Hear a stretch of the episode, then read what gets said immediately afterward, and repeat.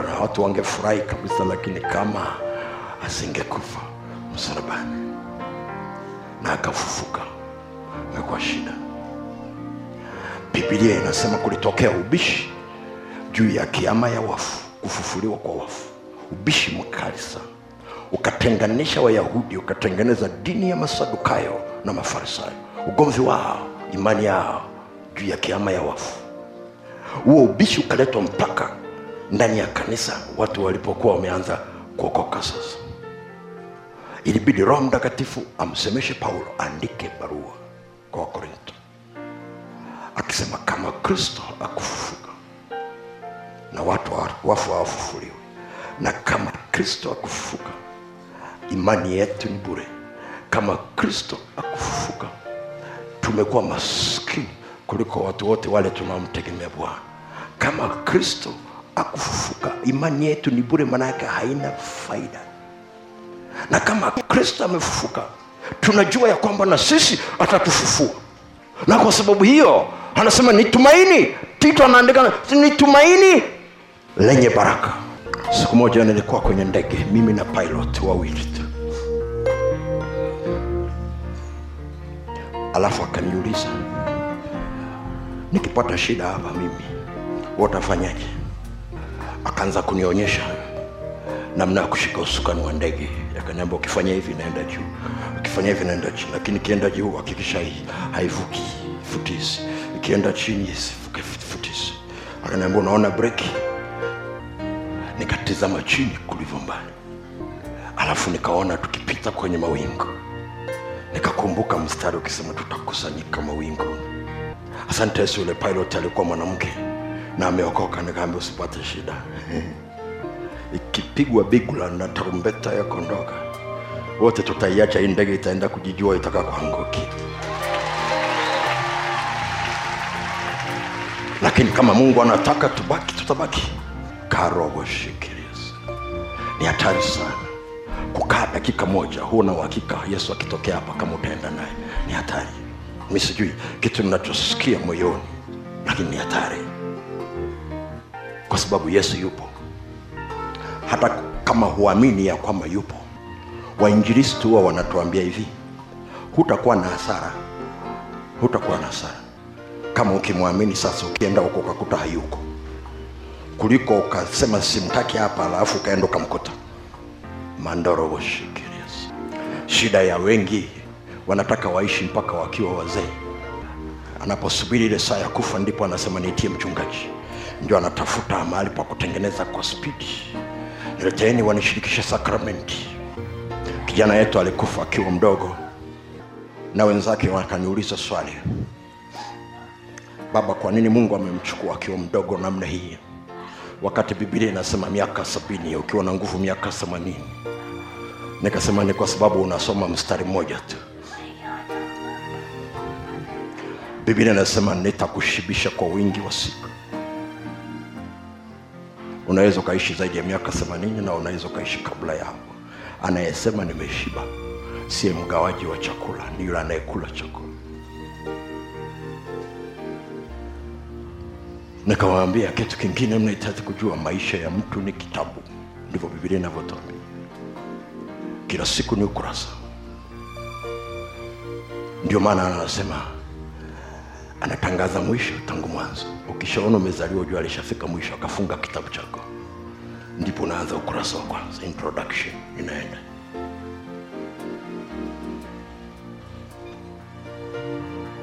Na kuna maisha ambayo ni chapter.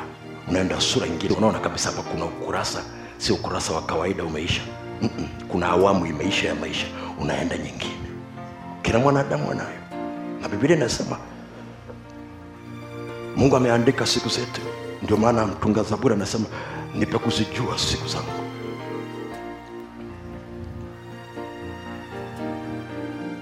Alafu nikawaambia hivi kuna vitabu vingine vina kurasa chache sana lakini vitabu vitabu vitamu. Mwandishi akuwa na sababu ya kuandika kitabu kikubwa wakati alichokuwa anatakiwa kuandika kimeisha na kuna vitabu vingine vina kurasa nyingi sana. Ukisoma peji ya kwanza na ya pili unakifunga. Kwa sababu hakina ladha. Ukiandika tu kwa sababu ya kujaza kurasa. Hakuna mtu atasoma hata wewe mwenyewe hutarudia na mungu haandikage tu maisha ya mtu kwa ajili ya kujaza siku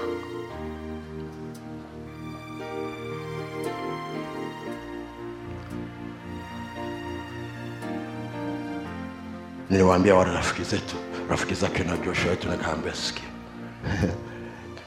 Kitabu chake kilikuwa kifupi lakini kitamu.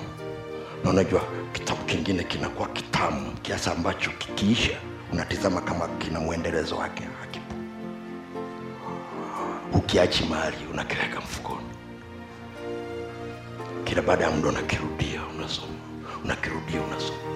Huwezi kuchoka kusoma kitabu kitamu yesu akumaliza miaka 40 kitabu chake ni kitamu mpaka leo. Hatuchoki. Hatukisoma kila siku. Tunasoma. Tunasoma. Kandarabashikiriza kwa nini nakueleza kitu cha namna hii? Hakuna kitu kibaya.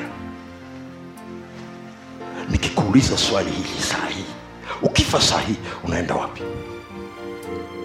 Kama huna jibu lililonyoka unamhitaji yesu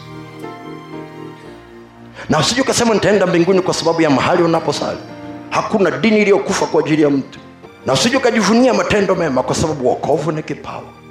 Haiji kwa njia ya matendo mema inakuja kwa imani. Unaweza ukajiona huko sawasawa kasimame mbele ya mungu aliye ndipo utamkumbuka isaya kwamba alihubiri sura ya kwanza ya pili ya tatu ya nne ya tano. Siku ya sita alipokufa mfalme uzia na mungu akajifunua ndipo akasema mimi ni mwenye dhambi na midomo yangu sio misafi lakini amehubiri chapta tano. Hajui ya kwamba ana upungufu ndani yake mpaka mungu alipojifunua. Mungu asipojifunua kwako kwenye ngazi fulani hutajua udhaifu ulio nao hutajua. Mandoroboshikiris miaka kadhaa tukiwa tanga nilikuwa nafundisha habari za jina la yesu sitakuja sahau. Nafikiri kwa semina ya siku tano tulikuwa tunafanyia ndani ya jengo ni jengo la wenzetu wa imani za kihindi. Wanaoabudu ng'ombe. Wakatupa jengo lao. Tukafanyia semina kule ndani. Siku ya kwanza ya pili. Nikaitwa dar es salaam kwenye shughuli za masuala ya kiuchumi. Jambo la kwanza lililonijia ni kuto kwenda roho mtakatifu akaniambia na ile kazi nilikupa unatakiwa uende. Nikasema na semina ya kesho. Akasema upako wa kesho uko juu ya mke wako. Kwa hiyo hata ukibaki sio wewe unahubiri kesho. Kwao nikamweleza mke wangu. Na wakati huo sikuwa na dereva kwao nikaondoka asubuhi. Nikamwachia mke wangu semina jioni. Hakuna mtu alikuwa najua siko mjini. Nikaenda dar es salaam kikao kilikuwa saa nane mpaka saa kumi tu. Nipomaliza kikao nikawasha gari nikurudi tanga. Nimeingia tanga saa tano usiku. Nikakuta mji umetaruki nguvu za mungu zimeshuka wakati mke wangu akifundisha na kesho yake nilipoendelea nguvu za mungu ziliendelea kushuka zile hatujawahi kuona kitu cha namna hiyo. Watu walikuwa wanaenda nyumbani hawawezi kufika nyumbani. Wanalala barabarani wananena kwa lugha. Hata ukimsimamisha kumsemesha unakaa wapi? Hana namna ya kueleza kwa kiswahili. Anakuonyesha tu mahali panapopita. Mchungaji mwenyeji alikuwa na gari alikuwa anafanya kazi ya kusomba watu alisomba watu usiku usiku. Kuna mtoto mmoja alijazwa roho mtakatifu alinena kwa lugha siku tatu mpaka akawa mwekundu alikuwa anakaa kwa bibi yake. Bibi yake akambeba akinena akisema mjukuu nisaidieni mjukuu ndio ninafanyaje? Na sisi tukasema na sisi hatujui. Kwa sababu ni hatari sana kufikiri ni mwenyeji wa kila kitu. Tukasema na sisi hatujui. Kwa nini nakueleza kitu cha namna hiyo? Ile hali ilitutia hofu. Kwa sababu ghafla tuliona madhaifu tuliyokuwa nayo na tukaona kitu mungu anafanya havifanani.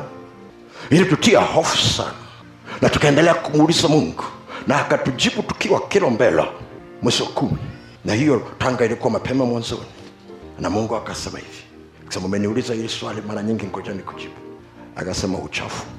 Ndani ya nyumba unaonekana tu mahali palipo na nuru. Mahali ambapo hapana nuru. Unaweza usijue kwamba uchafu upo. Kama unafikiri natania jaribu kufunua kitanda chako. Au kochi. Au carpet kama una carpet.